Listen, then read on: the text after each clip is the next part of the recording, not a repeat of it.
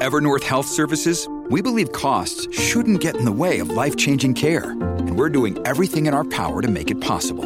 Behavioral health solutions that also keep your projections at their best? It's possible. Pharmacy benefits that benefit your bottom line? It's possible. Complex specialty care that cares about your ROI? It's possible. Because we're already doing it. All while saving businesses billions. That's Wonder made possible. Learn more at evernorth.com/wonder. When you need mealtime inspiration, it's worth shopping Kroger, where you'll find over 30,000 mouthwatering choices that excite your inner foodie. And no matter what tasty choice you make, you'll enjoy our everyday low prices, plus extra ways to save, like digital coupons worth over $600 each week. You can also save up to $1 off per gallon at the pump with fuel points. More savings and more inspiring flavors make shopping Kroger worth it every time. Kroger, fresh for everyone. Fuel restrictions apply. This is Optimal Living Daily, episode 1316 Give Yourself a Hand Reacting Less to the Stress in Your Life by Allison Carmen of AllisonCarmen.com. And I'm Justin Malik. Happy Friday. Welcome to the podcast where I simply read blogs to you for free, covering personal growth and self help topics like mindfulness, minimalism, meditation, probably a lot of other words that start with the letter M. And today's post being from Allison Carmen. Come by her site for a lot more and check out her podcast, 10 Minutes to Less Suffering. She's always sharing this show on social, which is greatly appreciated. Also appreciate it when you do that too, and definitely tag me or at Old Podcast when you do so I see it, since I like to give away books to people occasionally. And with that, let's get right to it and start optimizing your life. Give yourself a hand Reacting Less to the Stress in Your Life by Allison Carmen of AllisonCarmen.com. A few days ago, I hurt my dominant hand. It's not a serious injury, but I've been trying not to use my hand so it can heal. Without the use of my hand, I need to take it very slowly and think about each step in my day. For example, making a morning cup of tea, the process of getting each item in my cart at the food store, and typing on the computer with one hand. I'm sure many people hearing this blog who've had a physical injury can relate to this experience. It can be a reminder to be more appreciative of our bodies and show us how to slow down and be more mindful of each activity. The most surprising aspect of this experience for me is that because I am moving slower and I am more mindful of my thoughts and actions, I am also reacting less to the situations around me. I noticed my softer reaction when my daughter left her winter coat and some wet towels on the bathroom floor and also left the bathroom light on. Because of my constant awareness of my hand, I was more mindful of how I was moving and feeling when I entered the bathroom. I noticed a space between my feelings about her mess and my reaction, almost a pause that I did not plan. Normally, I would have approached her with an annoyed tone and asked her to go back to the bathroom to clean up her mess and shut the light. But that pause allowed me to be more thoughtful about my reaction. I immediately realized it was not such a big deal and I proceeded to think about how to shut the light and pick up the coat and towels with one hand. I also was able to calmly tell my daughter what she had done and asked her not to do it again. I then entered the kitchen to find a sink filled with dirty dishes. I gently asked my other daughter and husband to help me in the kitchen to empty the dishwasher and load the dirty dishes from the sink. I had the space within me to make a choice not to get annoyed about the dirty dishes that they had left in the sink all day. Instead, the pause gave me a larger perspective and a greater appreciation for what I really care about.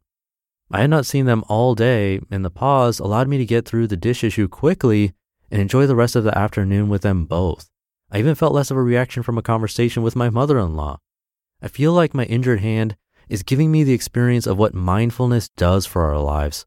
That space we develop from mindfulness between how we feel and how we react makes a tremendous difference in our experiences and our interactions with others.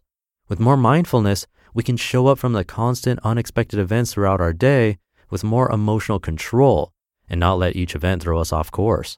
This leaves more room for us to cope with stress and worry and instead find the calm and joyful moments each day brings. There are many techniques people use to create mindfulness so they are less stressed and reactive to events and people in their lives. Here's a simple exercise that you may want to try that is similar to the experience I'm having with my hand. Try to focus on one of your hands and become more aware of how your hand feels, what it touches, and how it moves for a few minutes. As you go about your daily chores or go to work, try to keep this awareness of the sensations from your hand. First, you may notice and appreciate all the experiences you were not paying attention to before, from moving a piece of paper across your desk to how you hold the phone or a pen, how you type, eat lunch, or hug a friend.